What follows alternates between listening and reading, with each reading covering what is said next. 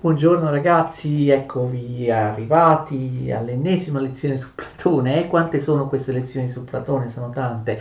Eh, io ho sempre in braccio la mia gattona, bellissima, Sofì, la mia gattona, eh, che mi lecca come se fosse un cane, vero? Forse vuoi andare a dormire, Sofì?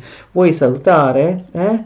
Ci auguri buona fortuna, lei è la nostra mascotte. Io vorrei che partecipasse alle video lezioni, però insomma lei un po' si stufa di stare con me, però le piace essere coccolata. Ti piace? Eh? Va bene, lo lasciamo andare perché la vedo un po' stanca, forse, forse, vuole, forse vuole, vuole dormire. Cos'è? Vuoi dormire, Sofì?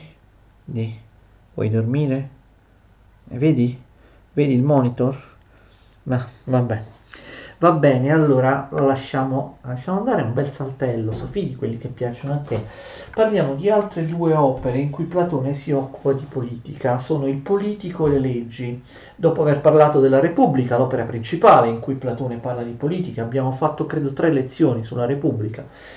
C'era molto da dire anche molte polemiche, vi ricordate? Allora Platone mh, parla di uno stato ideale e anche nel politico e nelle leggi. Il politico viene scritto prima della Repubblica, le leggi vengono scritte dopo, sono proprio l'ultima opera di Platone. Parliamo prima del politico. Nel politico governa una sorta di re filosofo, d'accordo? Una sorta di figura proprio anche mistica, sacerdotale, uno che riesce ad applicare il diritto a governare quasi come se fosse guidato dagli dei, d'accordo? Quasi come se avesse un'ispirazione divina. È probabile che eh, cioè, il professore filosofo è una persona eccezionale, una persona che riesce a interpretare le leggi, a, a governare proprio in base al suo, al suo carattere, alla capacità di, di eh, interpretare in maniera diversa ogni caso particolare, quindi una persona che non si trova facilmente, infatti Platone lo presenta come un individuo eccezionale, eh, potrebbe forse adombrare ovviamente Platone stesso. Questo re filosofo come governa? Sì, ci sono delle leggi, però a differenza di quello che sarà nella Repubblica e nelle, nelle leggi, nell'opera intitolata Leggi, nel politico le leggi possono anche non essere rispettate dal re filosofo.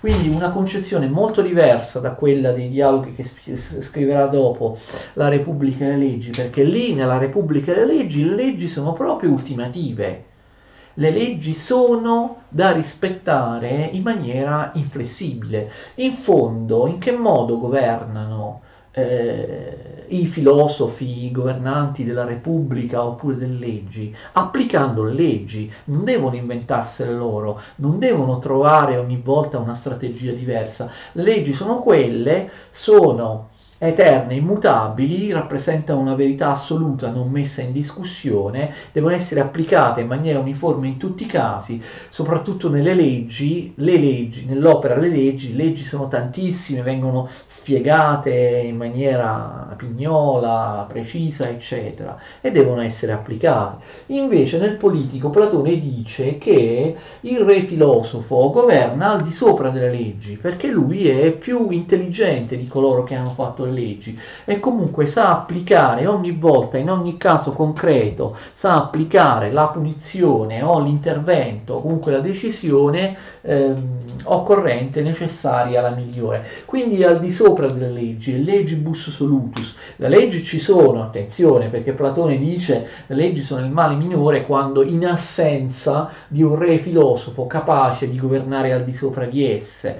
Però ehm, l'idea è che il re filosofo eh, governi prendendo ogni volta un provvedimento in base alla sua concreta interpretazione di un caso concreto, singolare, che può essere sempre diverso a seconda delle circostanze, mentre le leggi sono rigide, le leggi sono state scritte in maniera generale, le leggi vengono applicate a tanti casi diversi e la legge è scritta, la legge non può vedere, non può giudicare ogni caso, ok? Cioè la la critica che Platone qui muove alle leggi è simile, ricordate, alla critica, alla critica che Platone muove alla scrittura. Ricordate la critica della scrittura nel Fedro? Platone dice più o meno una cosa del genere. Le leggi sono astratte, leggi scritte o comunque leggi che non tengono conto di chi hai di fronte, così come lo scritto, ricordate, non esercita spesso la funzione più giusta perché non sa qual è l'anima, qual è la personalità di chi legge ok?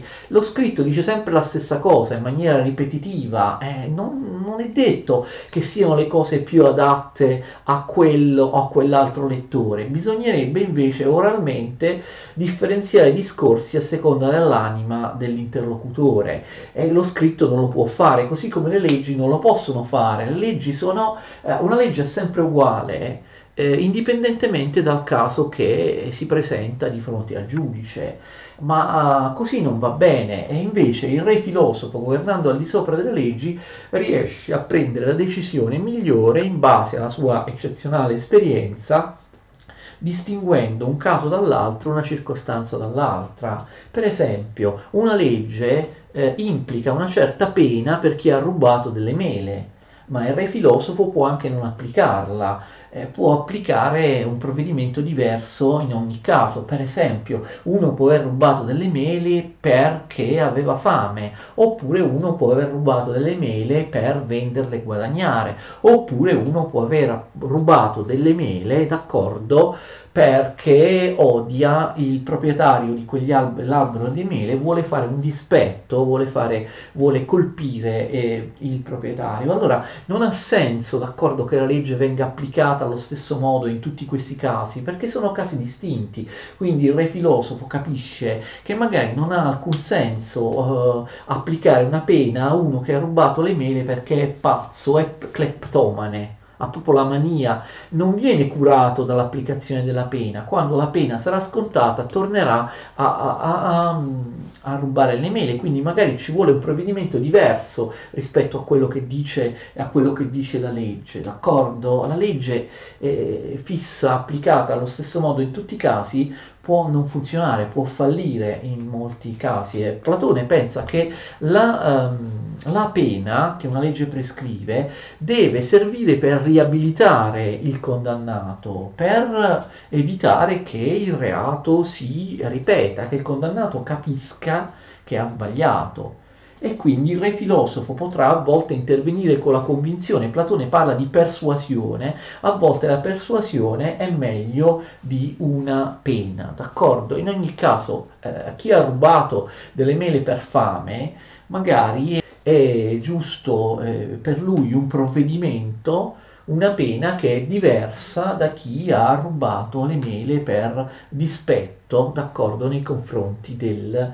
del, del, del proprietario dell'albero di mele. In quel caso il legislatore potrebbe far sì che i due si riappacifichino, d'accordo, così non, non ruberà, quel, il, il, l'imputato non ruberà più le mele per dispetto, d'accordo, eh, e così via. Quindi la pena deve essere diversificata a seconda delle circostanze, a seconda della motivazione, a seconda della causa del reato, a seconda della finalità che si prospettava a colui che ha compiuto il reato, a seconda del reo che è diverso e ha motivazioni ogni volta diverse. E quindi poi Platone un po' cambierà idea su questo. Nel politico c'è un'importante classificazione delle costituzioni, attenzione Ricordate che viene fatta nella Repubblica senza che ci sia una gerarchia. Questa volta invece c'è una gerarchia. Il politico distingue i tipi di governo, le costituzioni che sono legali, invece dalle costituzioni che sono abusive. Le costituzioni legali hanno un contraltare nella costituzione abusiva,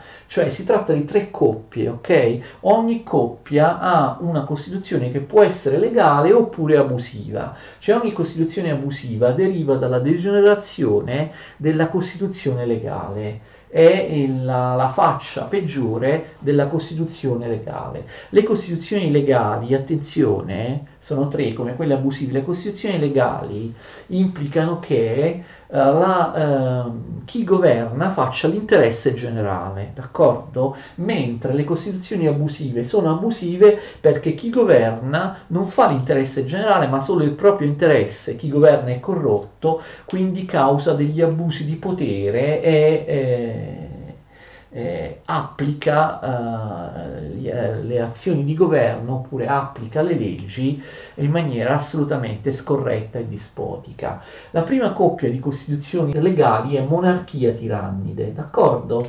Cioè governa uno solo, può andare bene che governi uno solo, purché eh, applichi correttamente le leggi, governi nell'interesse generale. Se invece eh, la monarchia diventa una forma di dispotismo, è il re, il sovrano, che è l'unico che governa, eh, è, è dispotico, fa continuamente ingiustizia, allora abbiamo la tirannide. Vedete, è una coppia in cui uno dei due poli è positivo, è una costituzione legale, ma può degenerare nella sua faccia abusiva.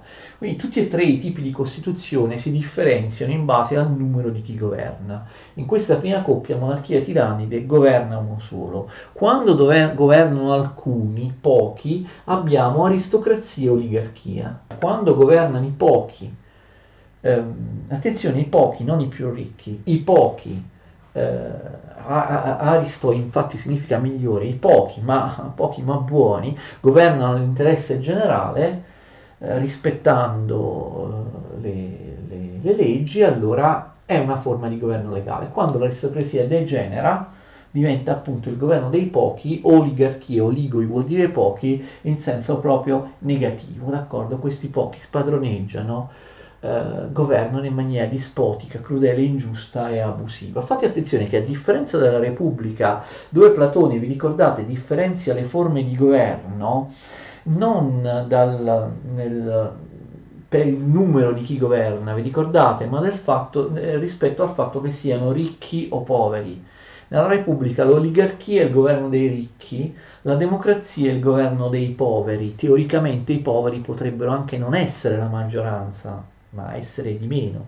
Ma invece qui ehm, le diverse costituzioni sono differenziate dal numero di chi governa.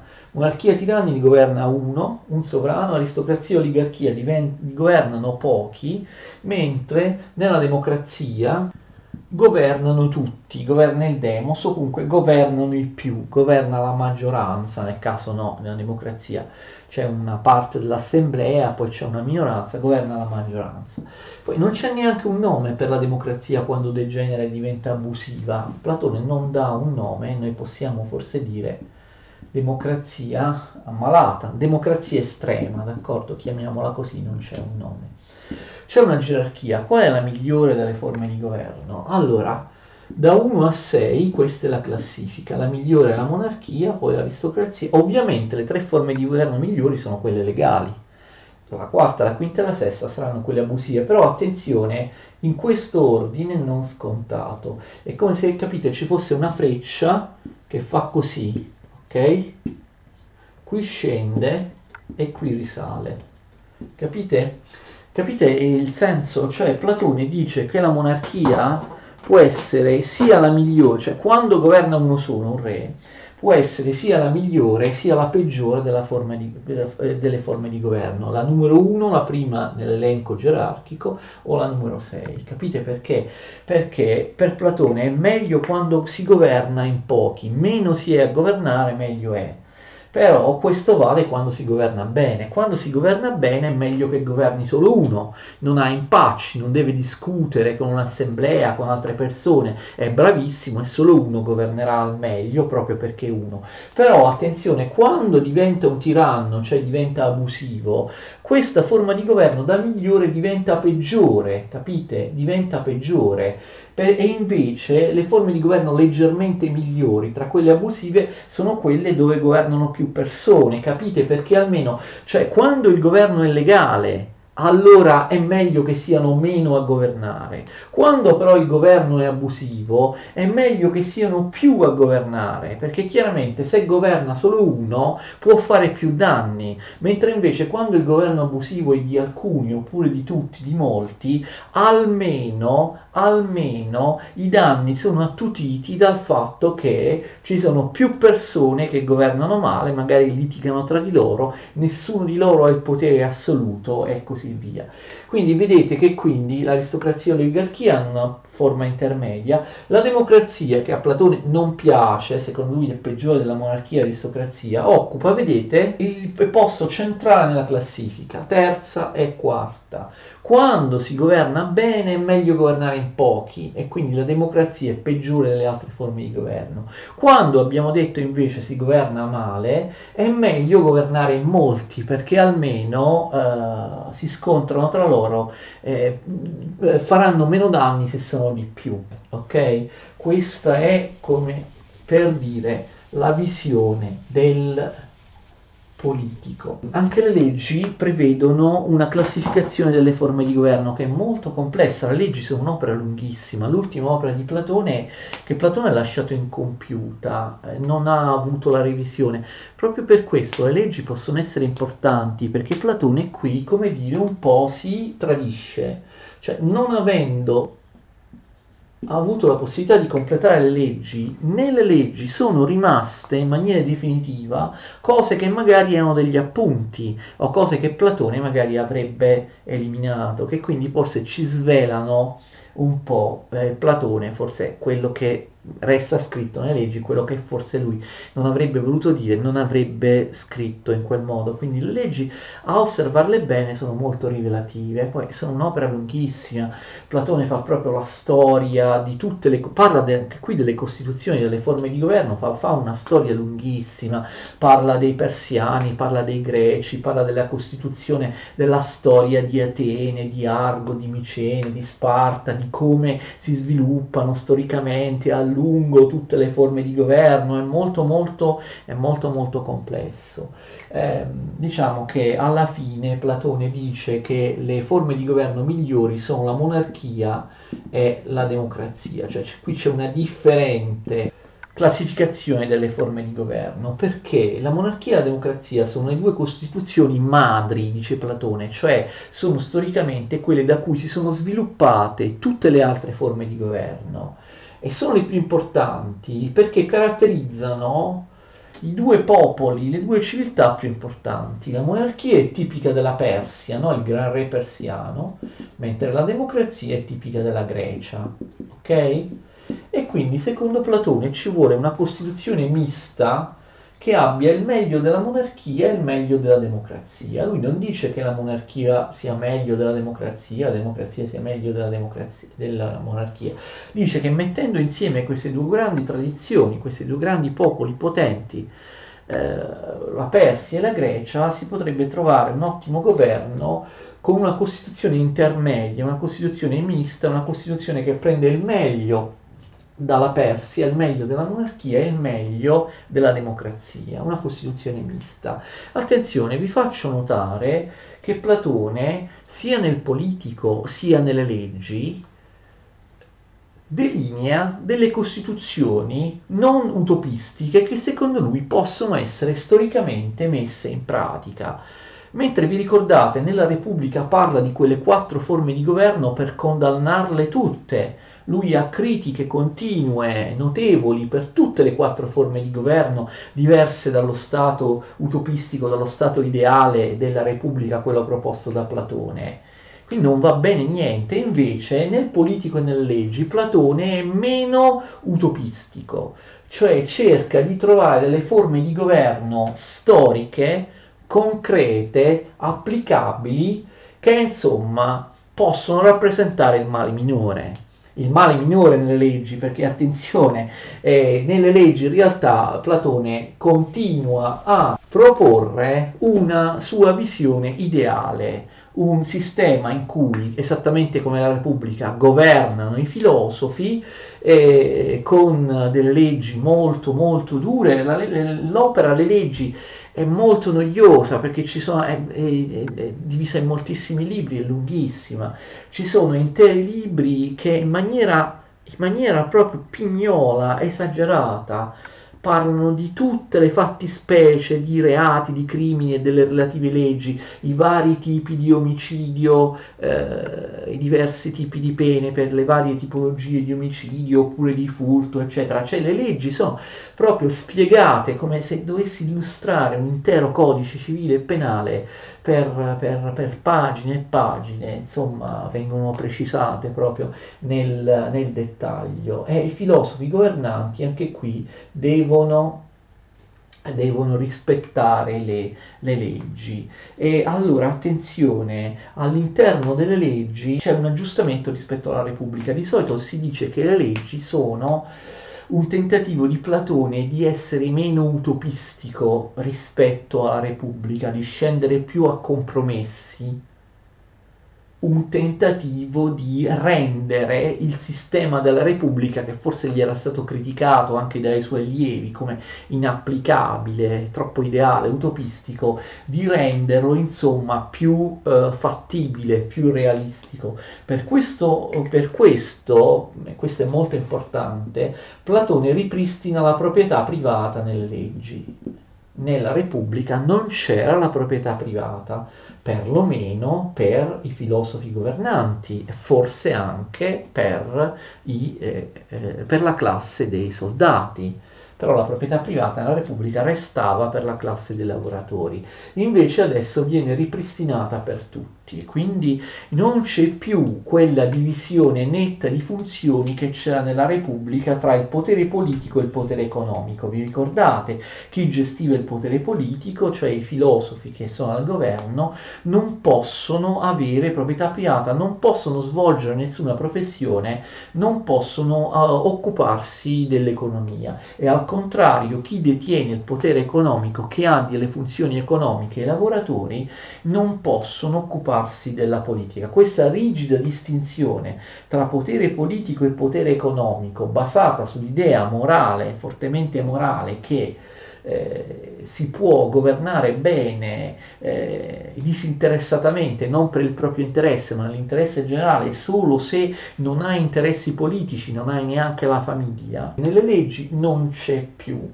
La proprietà privata è ripristinata per tutti, anche per i filosofi governanti, e, e e anche, attenzione, anche la famiglia. Non c'è più la comunanza delle donne e dei eh, fanciulli, la famiglia è ripristinata. Eh, attenzione, in base a questo molti dicono che ehm, le leggi sono, rappresentano uno Stato meno duro, in qualche modo eh, meno duro, meno autoritario della Repubblica tra poco vi dimostrerò con dei passi precisi che non è assolutamente così. Le leggi sono ancora peggio della Repubblica, le leggi vedono un aumento del totalitarismo, un'accresciuta eh, ostilità nei confronti delle libertà individuali.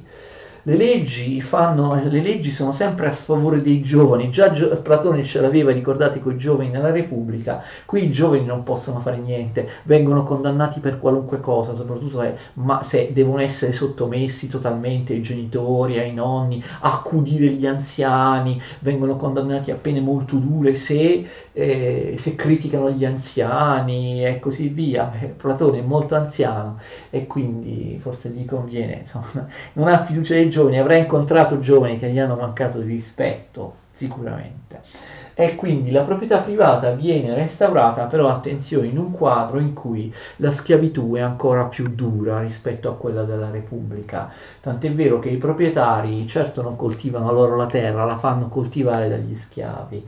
La proprietà privata viene ripristinata e anzi lo stato delle leggi è rispetto a quello della Repubblica ancora di più uno stato tribale, uno stato primitivo, uno stato totalmente agrario a somiglianza di quello che eh, era istituito a Sparta, eh, i diritti politici appartengono sì ai proprietari, ma soltanto ai proprietari terrieri, cioè chi è un commerciante o ha un reddito o ha una proprietà che sono di tipo mobiliare, mobili e non immobiliari, non ha la cittadinanza. Ma come succedeva a Sparta? Ma come succedeva anche nell'Atene di molto tempo prima? Platone vuole proprio, l'ho detto anche parlando della Repubblica, pensa di riattivare, questo è impossibile, di tornare indietro, di annullare il progresso e di tornare indietro quando tutti vivevano in maniera, in maniera semplice, in maniera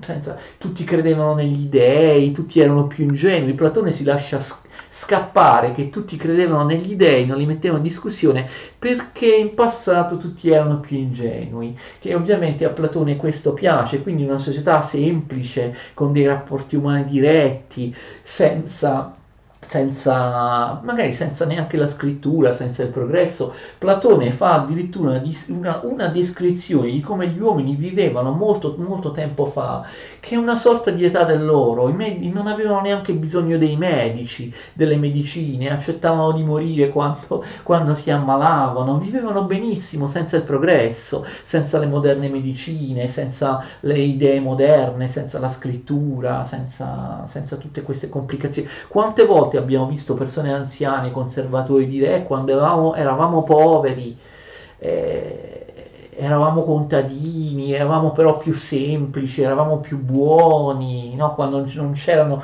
tutte queste diavolerie tecnologiche e così via, quando eravamo più ignoranti, però eravamo più buoni, eravamo più valori. Cioè, Platone dice proprio questo, è un ultraconservatore, un nostalgico proprio di come era Atene secoli e secoli fa e si illude forse di poter tornare o forse è soltanto appunto il suo un sogno, una rivendicazione puramente ideale, d'accordo? E quindi eh, è una società molto semplice a base agraria. Eh, le, lo Stato è piccolo e l'abbiamo già visto nella Repubblica, non fa guerre di, es- di, di espansione, ma eh, Platone estremizza la sobrietà e l'isolamento del, di questa società a base agraria rispetto a quello che ha detto Repub- nella Repubblica. Eh, addirittura dice che que- lo stato delle leggi deve essere lontano dal mare, proprio per evitare tentazioni. Okay? Già nella Repubblica aveva detto che non, lo Stato non deve darsi al commercio marittimo perché per lui il commercio marittimo ha rovinato Atene, l'ha arricchita, meglio restare ognuno con il proprio appezzamento di terra che la facciamo zappare dagli schiavi e viviamo solo così di eh, agricoltura, niente commercio, eh, quindi per evitare la tentazione del commercio eh, bisogna che questo stato, questo stato delle leggi sia piccolo, sia lontano dal mare e sembra questo stato molto isolato, cioè deve avere il meno possibile rapporti con altri stati, con altri popoli, non si fanno anche qui guerre di conquista e non si allarga il proprio territorio per, a causa dell'aumento della popolazione che non deve aumentare. Qui Platone è ancora più estremista, la Repubblica dice che le famiglie devono essere 5040 e non devono assolutamente aumentare, la popolazione deve essere assolutamente controllata. Controllo totalitario del matrimonio e delle procreazioni è ancora più preciso puntuale e ossessivo rispetto a quello della Repubblica. Sembrerebbe che proprio l'unica attività accettata sia proprio l'agricoltura, sembrerebbe che in questo stato i commercianti, i mercanti, gli artigiani neppure ci siano o se ci sono non hanno alcun potere politico, d'accordo? Gli appezzamenti devono essere uguali, non ci deve essere distinzione di ricchezza, questo anche anche questo è ancora più radicale rispetto a quello che già c'era nella Repubblica, tutti devono avere appezzamenti uguali che devono restare così. Nessuno può acquistare la proprietà terriera di qualcun altro, ingrandirsi e arricchirsi, no. Per sempre devono esserci 5.040 famiglie con 5.040 pezzi di terreno, appezzamenti di terreno, ognuno con la superficie identica a ogni altro e si continua così eh, una sorta di eh, egualitarismo, d'accordo, della ricchezza e del, e del tenore di vita. Eh, Platone sembra davvero rimpiangere una società tribale, una società proprio primitiva, come era Atene, come era la Grecia molto tempo fa. Abbiamo una conferma di questo dal mito di Atlantide. Il mito di Atlantide, attenzione, eh, non si trova nelle leggi, però lo cito qua perché è attinente. Il mito di Atlantide, Atlantide continente sommerso, si trova nel Crizia e nel Timeo. Nel Crizia tutto il dialogo è dedicato all'Atlantide, però a un certo punto si interrompe, è molto breve. Probabilmente Platone abbandona il Crizia perché sta sta componendo il Timeo e parla dell'Atlantide anche nel, nel, Timeo. Che cos'è Atlantide? Atlantide è un'isola, sembrerebbe che Platone dica un'isola, ma non è ben chiaro. Un'isola che eh, 9000 anni prima aveva sfidato Atene. E, attenzione, lui dice di aver sentito questo mito da qualcuno che l'ha sentito da Solone, il grande legislatore, che peraltro ricordate era un antenato di Platone, il grande legislatore Solone avrebbe raccontato questo, questo mito che lui avrebbe, se non ricordo male, ascoltato dagli egiziani. Platone dice Solone fa riferimento a vicende di 9000 anni prima, tra Solone e Platone però sono passati... Eh, sono passati 100 anni, vabbè, 9100 anni, più o meno stiamo parlando di 2000 anni fa. Platone infatti nel, nel mito dell'Atlantide idealizza eh, l'Atene di 9000 anni prima. Che cos'è Atlantide? Sapete, ne avete parlato, hanno fatto anche film, telefilm, eccetera tutta una serie di leggende esoteriche, Platone si sarebbe ispirato a qualcosa di concreto, eh, molti parlano dell'isola di Santorino, Santorini in Grecia, che sarebbe in parte affondata a seguito di un terremoto. Platone avrebbe preso come modello Santorino, oppure eh, un'isola molto più grande, un intero continente, un'isola molto grande che sarebbe sprofondata nel mare. Ora vediamo perché sprofonda.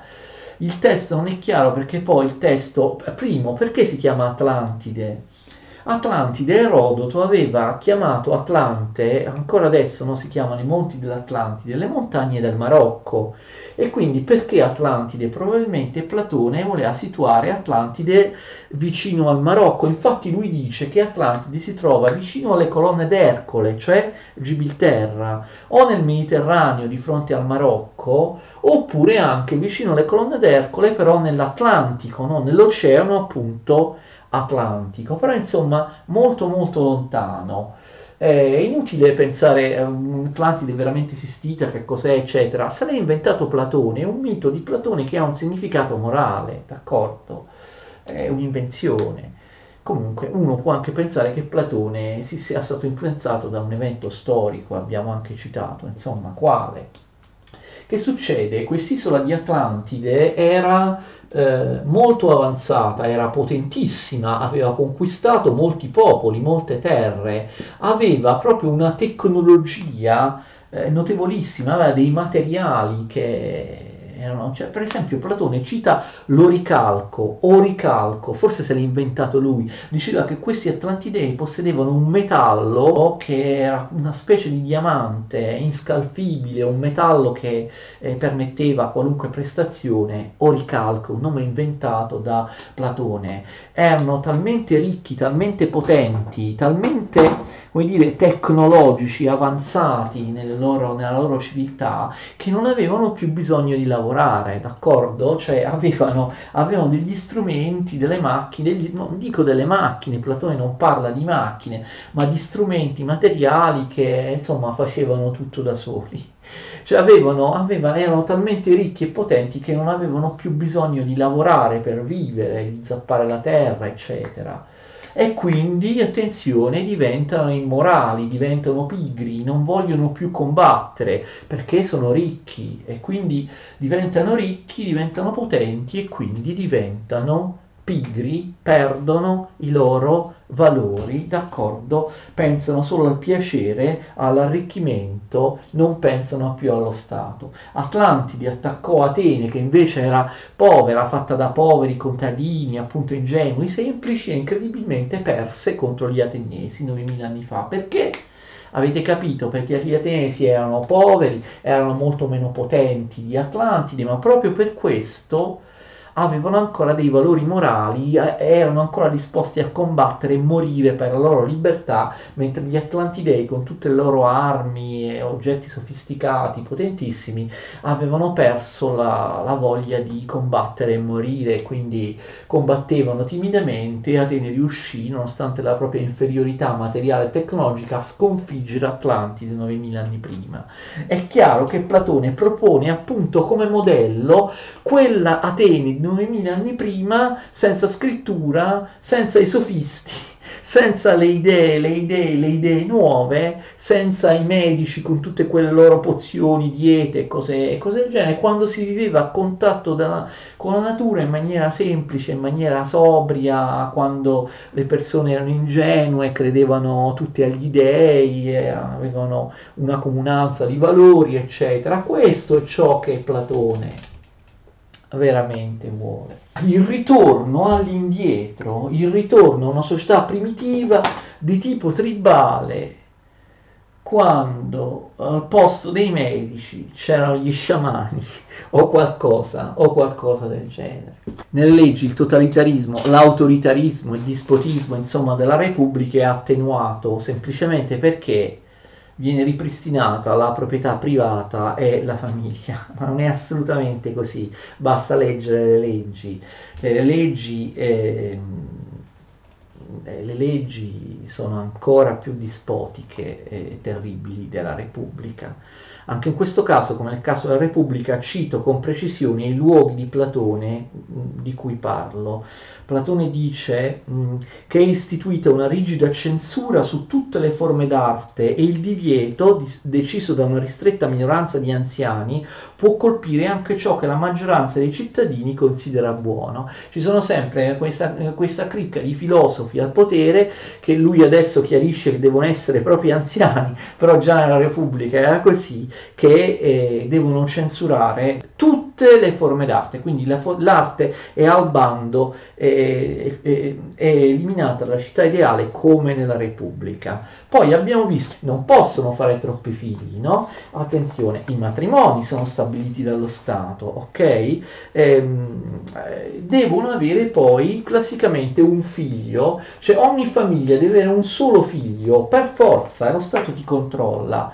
Sapete che fino a un certo, fino a un po' di tempo fa, poi credo che questa cosa sia stata abolita, in Cina era così, dove era la legge del figlio unico, perché se hai troppi figli e poi eh, le proprietà dovrebbero diventare più di 5.040, invece la popolazione deve essere, nella Repubblica si diceva, ricordate, la popolazione non deve aumentare, ma qui proprio si stabilisce il numero preciso non dico di abitanti, ma di famiglie. Ognuno deve avere un solo figlio.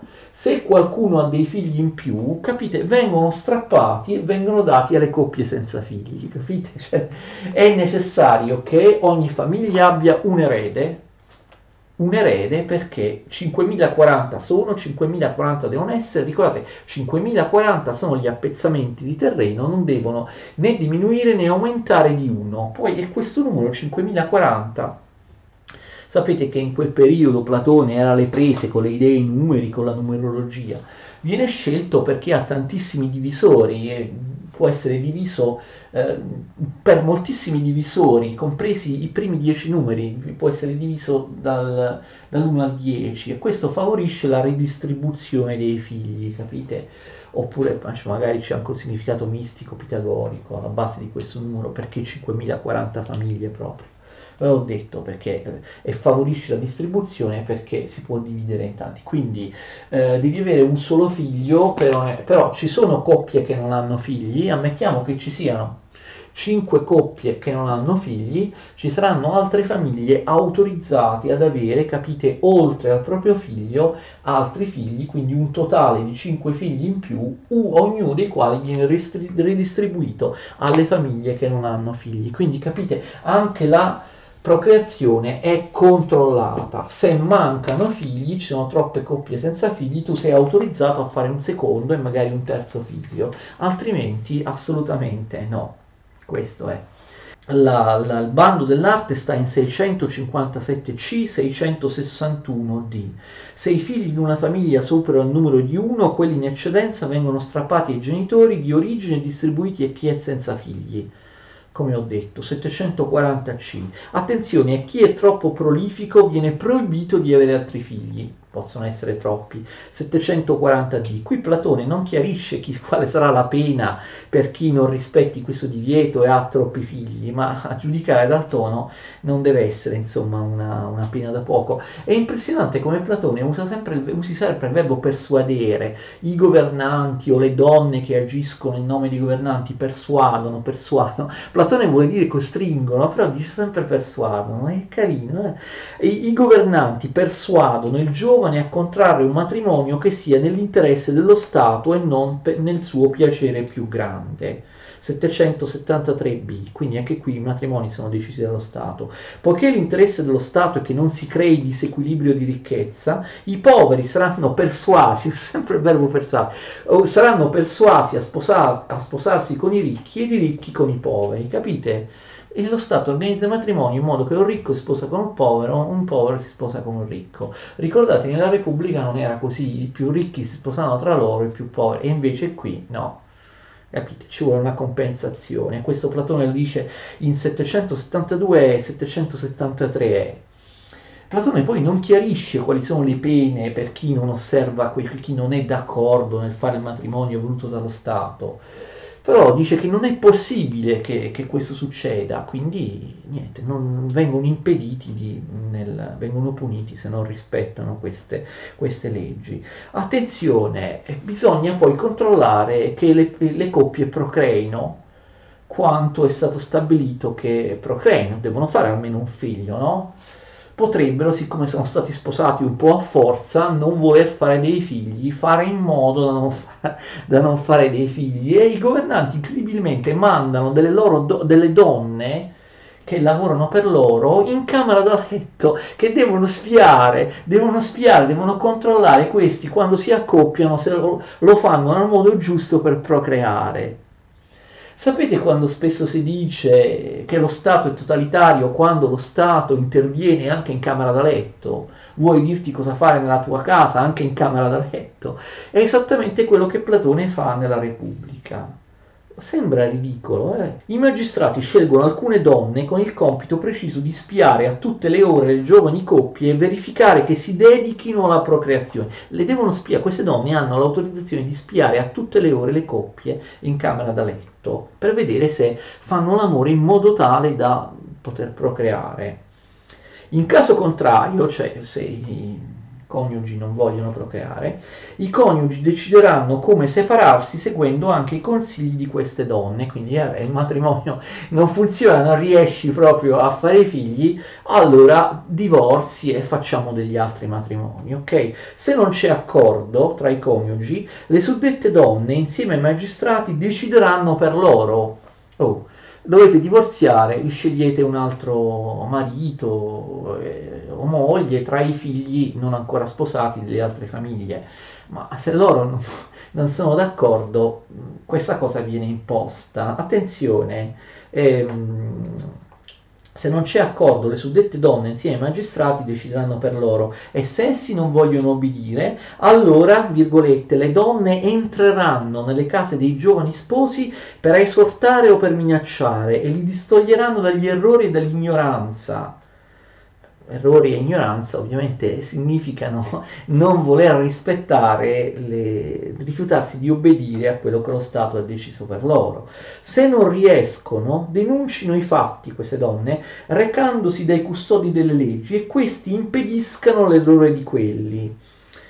Eh, se anche i custodi non riescono a, tra virgolette, impedire l'errore, i loro nomi, i coniugi che non rispettano le leggi dello Stato, saranno affissi ai muri ed essi saranno disonorati e non potranno assistere a determinate cerimonie e se lo faranno chiunque potrà picchiarli liberamente e impunemente.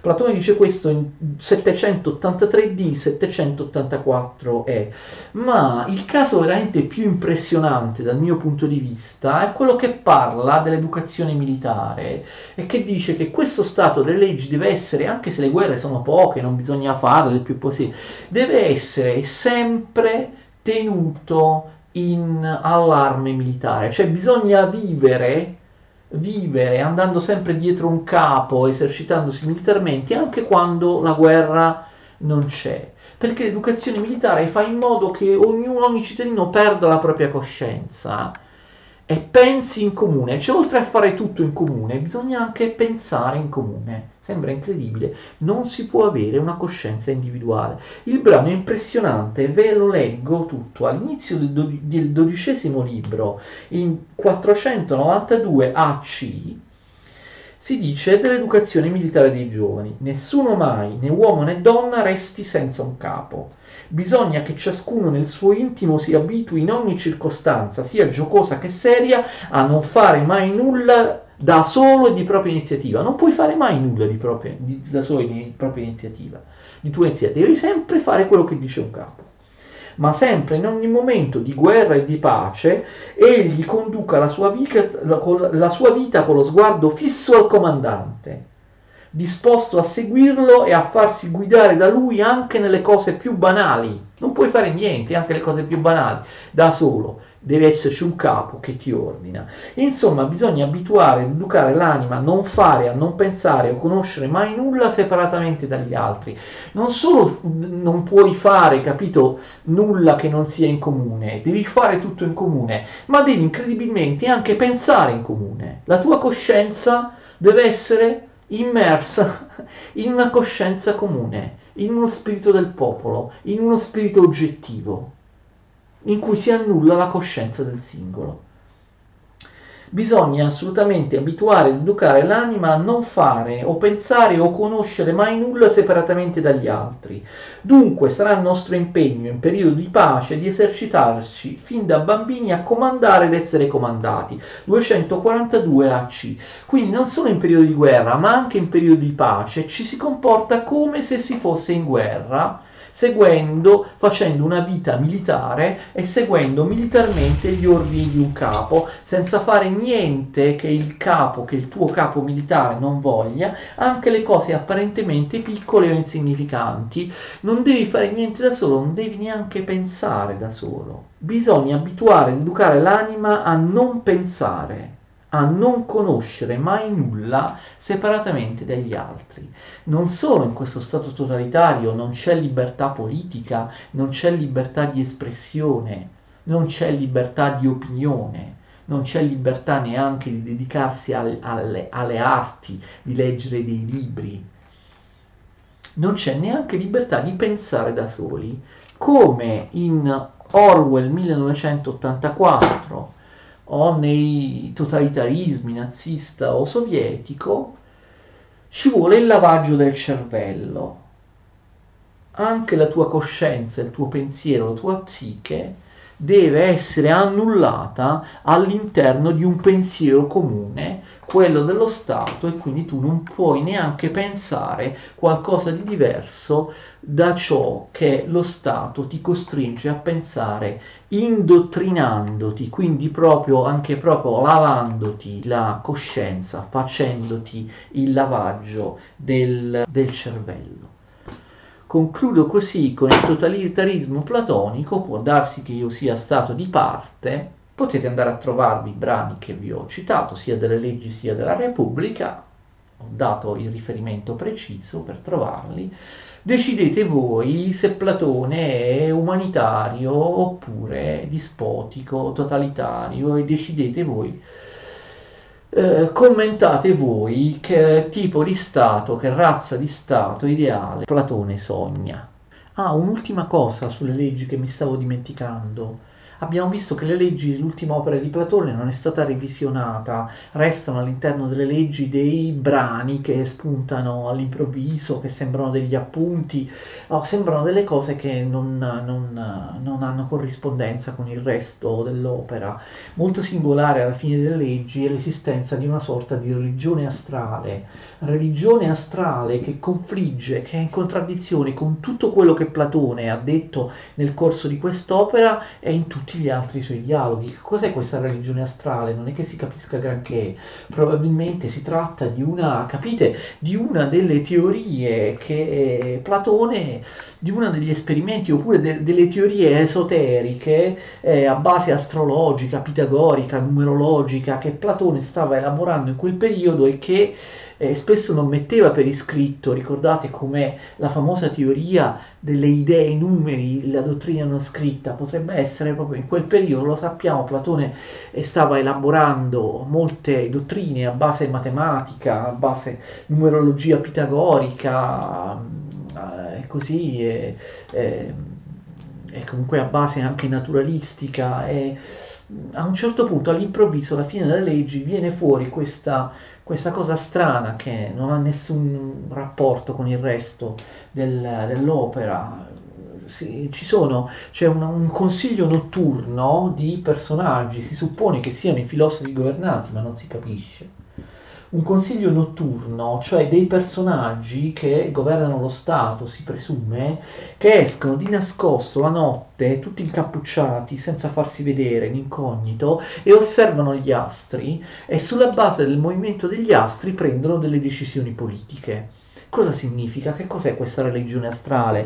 Secondo alcuni è soltanto uno dei tanti esperimenti che Platone forse ha lasciato per iscritto perché non ha avuto il tempo di ultimare l'opera, magari forse se l'avesse completata l'opera, le leggi, l'avrebbe inserita in un contesto più ampio, più comprensibile. Tuttavia abbiamo questa cosa che contrasta totalmente con quello che si è detto con, in tutta l'opera, perché i filosofi, i filosofi, i governanti non decidono certamente in base al movimento e alla posizione degli astri, in base ad osservazioni eh, astronomiche decidono razionalmente in base alla conoscenza del bene, dell'idea di bene. Invece no, qui abbiamo questo consiglio notturno che prende decisioni politiche su base astrologica, astronomica, d'accordo, astrale.